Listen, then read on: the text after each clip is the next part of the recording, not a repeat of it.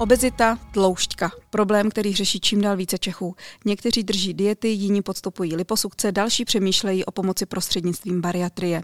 Tedy metody, kdy se chirurgicky či endoskopicky upraví objem žaludku a tím dojde k razantnímu snížení hmotnosti. Jaké jsou dnešní možnosti a pro jaké pacienty jsou bariatrické výkony určeny? Posloucháte IKEM podcast s Markétou Šentířovou a odpovídat dnes bude doktor Evžen Machytka, vedoucí jednotky pro metabolickou endoskopii kliniky hepatogastroenterologie IKEM. Dobrý den. Dobrý den. Pane doktore, bariatrie, cizí slovo, mnoho z nás neví, co to znamená, co to tedy je? Tak vy jste to už v podstatě naznačila. Eh, jsou to metody, ať už chirurgické nebo endoskopické, které nějakým způsobem vedou k tomu, aby pacient zhubnul.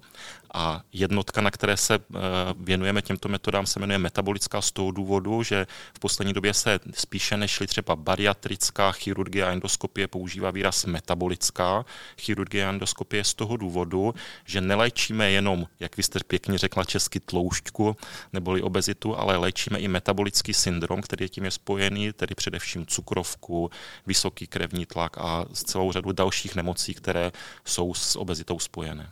My se dneska nebudeme věnovat té chirurgické části, podíváme se hmm. na tu endoskopickou část. Jaké tedy metody dnes člověk může podstoupit? Co se týče těch našich endoskopických metod, tak eh, je jich už naštěstí dostupno, dostupné několik. Eh, vy jste mluvila o zmenšení žaludku. My říkáme v endoskopii této metodě endoskopická slív gastroplastika, kdy na konec endoskopu, kterým vyšetřujeme žaludek, napojíme laicky řečeno šicí stroj, kterým prostě ten žaludek prošijeme zevnitř a zmenšíme jeho objem. Tato metoda dokonce už v České republice jako jedné z prvních zemí na světě bude hrazena z veřejného zdravotního pojištění. Od roku 2023 bude toto, eh, tento zákrok dostupný pro pacienty s vyšším stupněm obezity, kteří jsou rizikoví pro eh, bariatrickou chirurgii. V současné době už je dostupná, ale pouze za úhradu pacientem. Přesto, že je dostupná tato metoda, která bude hrazena pojišťovnou, tak takovým celosvětově asi nejrozšířenějším zákrokem je intragastrický balón neboli žaludeční balón, kdy se endoskopicky zavede do žaludku balón vyrobený ze silikonu, naplní se vzduchem nebo tekutinou, který zabírá podstatnou část žaludku, eh, snižuje pocit hladu, zpomaluje vyprazňování žaludku, takže ten pacient díky tomu významně redukuje množství přijaté potravy a hubne. Takovou asi poslední metodou, která je v Česku dostupná, je takzvaná aspirační terapie. Jejichž princip může asi našim posluchačům nebo divákům znít šíleně, ale o co zní šíleně, o to lépe funguje. Spočívá v tom, že se endoskopicky zavede tenká hadička do žaludku a pacient vždy 20 minut po každém hlavním jídle se na tuto hadičku napojí speciálním zařízením, žaludek propláchne vodou a zhruba třetinu z té skonzumované potravy odstraní pryč a díky tomu tedy hubne. To je opravdu hodně zvláštní metoda. Aha. Používají v, Če- v Česku lidé? Uh, tato metoda je v Česku dostupná už několik let. Uh, řekl bych, že je v současné době ze všech těch endoskopických metod nejúčinnější a nejbezpečnější, ale bohužel naráží na uh, bariéru finanční, kdy v podstatě pacienta roční léčba stojí řádově nějakých 120 tisíc korun. Takže chceme příští rok vstoupit znovu v jednání s ministerstvem zdravotnictví a pojišťovnami a tak, jak se nám podařilo prosadit úhradu toho zmenšování žaludku, tak bychom rádi získali pro pacienty s extrémní obezitou i úhradu tady pro tuto metodu, která skutečně je velice účinná a jako v podstatě jediná z těch endoskopických metod dosahuje skoro stejné účinnosti jako metody chirurgické. Když se podíváme celkově na ten objem žaludku, ať už zmenšování nějakým prošitím nebo balónkem nebo něčím takovým, proč je vlastně důležité ten žaludek zmenšit? Proč není jednodušší třeba blokovat chuť na jídlo?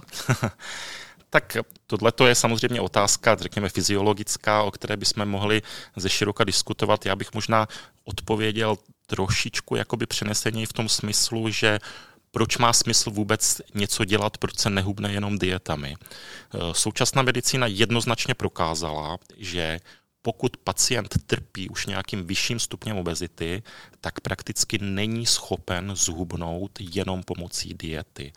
Ty mechanismy v lidském těle, které ovládají pocity sytosti, pocity hladu a zrychlují a zpomalují metabolismus, jsou natolik silné, že prostě každý pacient, který je obézní a zhubne jenom, jenom svojí vůlí, tak prostě tělo natolik zpomalí metabolismus, extrémně zvýší pocit hladu a sníží pocit nasycení po nějakém určité, určité porci jídla, takže skutečně vyvolá tak, tak silné mechanismy k tomu, aby ten člověk jedl více a nějakým způsobem více šetřil to jídlo, které má, že prakticky téměř každý, i když třeba během půl roku zhubne sebe větší množství kilogramů, tak prakticky v nějakých 97% případů to nabere zpátky, ale nejen, že nabere zpátky, ale v rámci toho takzvaného známého jo efektu jde ještě výše, protože to tělo nevrátí zpátky eh, ty hladiny těch hormonů, které nám regulují ten pocit hladu a sytosti, nechá je na těch zvýšených hodnotách, takže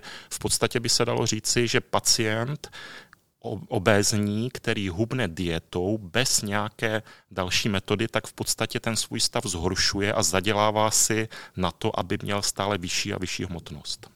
My se tady bavíme o těch pacientech s vyšším stupněm obezity, mm-hmm. znamená to tedy, o kom se bavíme? Předmětem naší činnosti jsou většinou pacienti, kteří mají body mass index 35 a více. Takže já se často setkávám třeba, když se, když se bavím jak už s lékaři, tak s lajky o tom, ti sami, kteří jsou hubení, tak mi říkají, to přece nejde. Oni, kdyby si to nějak uvědomili, kdyby si to přepli v hlavě, tak to, to přece nejde. Ono to takhle není. My, co jsme eh, celý život eh, byli, řekněme, štíhlí nebo relativně štíhlí, nebo jsme měli jenom maximálně nějaké kilo navíc, eh, dokážeme se v pohodě hýbat, jsme jinak zdraví, tak si vůbec nedovedeme představit, jaké to je žít v těle toho obézního pacienta. Eh, ten obézní pacient má všechno stížené, hůře se mu dýchá, hůře se hýbe, sežene na sebe hůře oblečení, slyší ze svého okolí stále nějaké odsuzující komentáře typu eh, velryby, Greenpeace a podobně. Takže skutečně ten život toho obézního člověka je velice těžký a k tomu se přidá ještě ty fyziologické mechanismy, o kterých jsem hovořil, kdy prostě ten jeho hlad je větší, než, než, než cítíme, cítíme my. Každé jídlo, které přijme, tak většinu eh, z toho si to tělo snaží uložit, protože si myslí, že žije v nějakém, v nějakém hladomoru, takže prostě ten obézní pacient to má opravdu velice těžké a, a, a není to jednoduché, aby zubnul.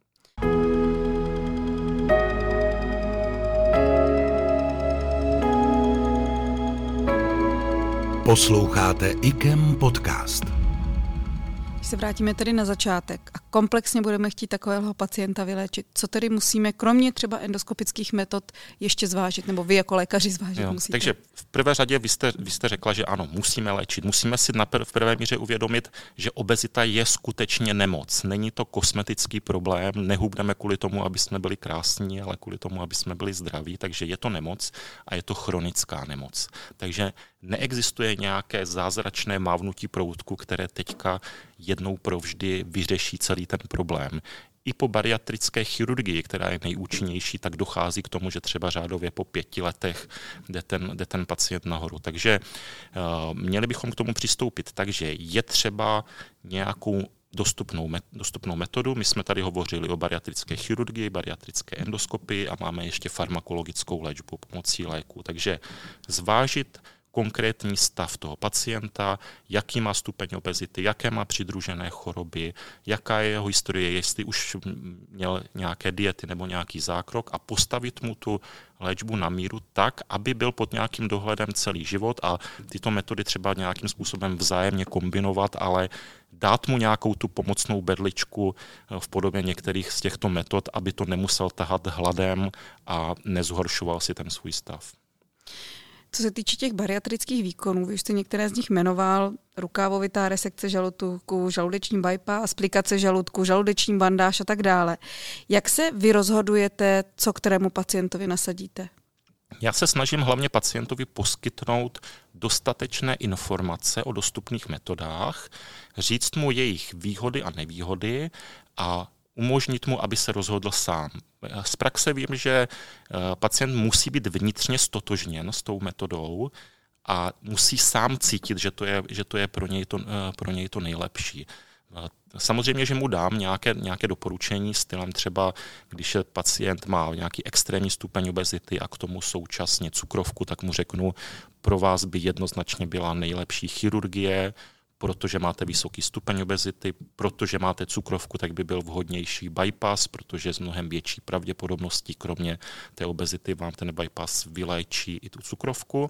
Ale pokud pacient z nějakého důvodu tuto metodu nechce, anebo většinou se jí bojí, a to bývá nejčastěji důvod, proč se pacienti dostávají ke mně, protože se prostě bojí chirurgického zákroku, tak potom hledáme na míru nějakou léčbu endoskopickou nebo farmakologickou. A endoskopu se nebojí? Eh, Samozřejmě, že se najdou pacienti, kteří se bojí i endoskopu a uh, jistě víte, že vyšetření endoskopické rozhodně není příjemné. Nicméně nemusí se většinou uspávat, nemusí být pacient hospitalizovaný, dělá se to, dělá se to ambulantně a léky ho můžeme utlumit natolik, že si z, z toho zákroku třeba prakticky nic nepamatuje. Což byla právě moje další otázka. U chir- bariatrické chirurgie člověk jde po celkovou narkózou, uh-huh. protože to je výkon, uh-huh. že, který se dělá na operačním sále. Tak eh, u endoskopu to tak nemusí být tedy. Není to tak vždycky, pouze ta metoda zmenšení žaludku, ta endoskopická sleeve gastroplastika, o které jsem hovořil, tak to je metoda, která se dělá za uspání, ale nemusí pacient nutně být hospitalizovaný. Může to klidně proběhnout tak, že ráno přijde, uděláme zákrok, zůstane několik hodin na dospávacím pokoji a pak klidně třeba večer může jít domů, ale hlavně neporušujeme nějakým způsobem integritu těla, neřežeme přes břicho, nejdeme, nejdeme invazivně, děláme to všechno, všechno eh, přes ústa eh, a pacient nemá pak nějaké rány, které by se museli hojit, převazovat a podobně. Když se pacient podrobí takovému výkonu uh-huh. endoskopickému, co následuje potom? následuje celoživotní léčba, jak se již říkal. Eh, samozřejmě, že se snažíme k tomu přistupovat komplexně. Máme multidisciplinární tým, který se skládá z celé řady významných členů, mezi něž patří mimo jiné nutriční terapeut, který tomu pacientovi nějakým způsobem pomáhá v radách s tím, jakým, jakým způsobem se stravovat. Eh, je tam fyzioterapeut, který ho vede k nějakému vhodnému, vhodnému způsobu pohybu. Pokud je to třeba, tak i psycholog. Samozřejmě dochází k nám na kontroly a podobně. A co se týče toho jídla, má nějaké výrazné omezení? Není tam nějaké omezení v tom smyslu, že by něco se nesmělo nebo nějakým způsobem škodilo po tom konkrétním typu zákroku. My ani nemáme moc rádi takovéto doporučení, počítejte si kalorie, prostě teďka si zvážit chleba a dát si jenom, dát si jenom kousíček a být stresovaný z toho, že jsem to třeba trošičku porušil. Máme radši spíše takové ty postupné změny, aby člověk věděl, jak zhruba by ta porce měla být velká, jak často by měl jíst, když si může vybrat mezi některými různými typ, typy jídla, tak aby zvolil tu zdravější volbu. Nesnažíme se dávat nějaké přísné restrikce stylem, nesmíte se ani dotknout alkoholu, nikdy si nesmíte dát nic sladké, to si myslím, že naopak může škodit. Naopak člověk, pokud má nějakou takovouhle tu, tu chuť, tak by si třeba měl dát trošku něčeho zdravějšího, než, než se za každou cenu přemáhat.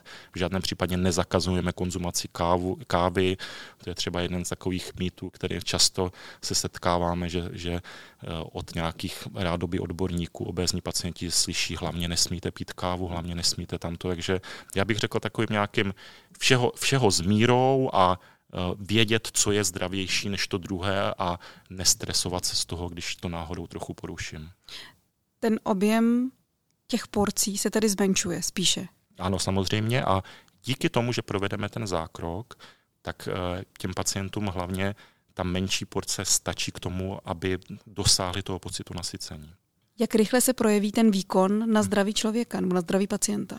Tak dá se říct, že ta metoda funguje prakticky okamžitě. Ti pacienti začínají hubnout hned a většinou to bývá, řekněme, ze začátku v takovém tom tempu jedno až dva kilogramy týdně, pak se to samozřejmě zpomaluje, takže pokud bychom se bavili o tom, kolik třeba dosáhne pacient jakového váhového úbytku, tak po eh, tom intragastrickém balónu jsou průměrné váhové úbytky 16 kg u půlročního balónu, 24 kg u ročního balónu.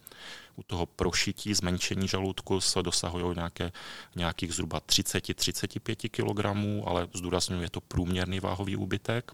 A pokud se bavíme o té v úvozovkách nejšílenější metodě o té aspirační terapie, tak tam dokonce máme průměrné váhové úbytky i přes 50 kg. Což je docela dost. Vydrží to navždy? to je dobrá otázka. Co máte v životě navždy? Že jo? To je, eh, samozřejmě, že to tak není.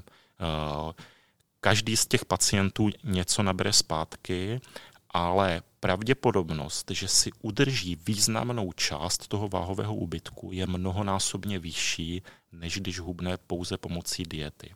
Když pacient hubne pomocí diety, tak pravděpodobnost, že za pět let bude mít ještě nějaký významný váhový úbytek, je pouze 3 až 5% takže prakticky nulová. Po bariatrické chirurgii je ta pravděpodobnost, řekněme, někde blízko k 80%, takže také není 100%. A u metod endoskopických se to pohybuje řádově někde kolem 30, 40, možná 50%. Takže kdybych vám asi na začátku řekl, že to je metoda s 30% úspěšností, tak by se na to možná zdálo málo, ale vzhledem k úspěšnosti diet si myslím, že to rozhodně není špatné. S úspěšností souvisí i otázka vlastně délky trvání nějaké takové terapie. Mhm. Jsou tyto výkony, tyto bariatrické endoskopické výkony navždy? Co se týče toho prošití žaludku, tak tam v podstatě to je metoda, která je dostupná celosvětově, řekněme nějakých třeba pět, maximálně deset let. Takže zatím úplně přesně nevíme.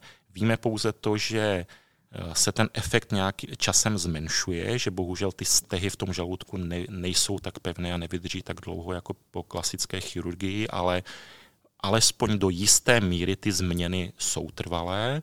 Co se týče balónu, tak tam samozřejmě z principu věci ta metoda není trvalá, tam ten balon zůstává pouze půl roku nebo 12 měsíců a u aspirační terapie tam uh, žádný nějaký limit nemáme. Já osobně třeba mám stále pacienta uh, ještě z doby, kdy jsem působil v Ostravě, který má už po dobu 6 let zavedenou tu hadičku do žaludku a stále ji používá. Já jsem tam ještě u toho balónu ten se pak nějak vyndává zpátky nebo se sám rozloží?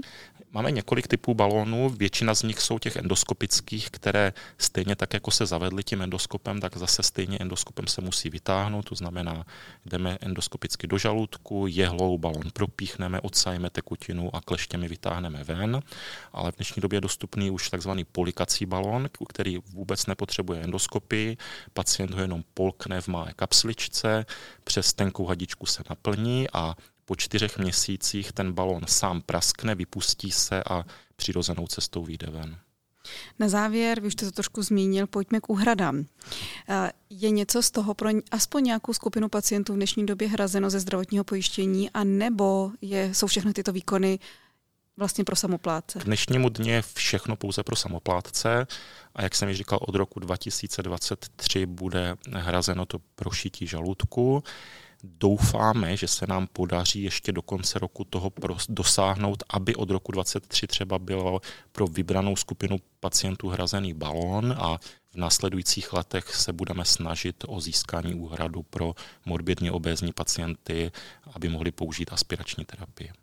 Tak my doufáme, že budete úspěšní, že nám to zase v nějakém dalším podcastu IKEM řeknete, jak to dopadlo. Dnešním hostem eh, podcastu IKEM byl doktor Evžen Machytka, vedoucí jednotky pro metabolickou endoskopii kliniky hepatogastroenterologie IKEM. Díky, že jste přišel. Naschledanou. Děkuji za pozvání. Naschledanou.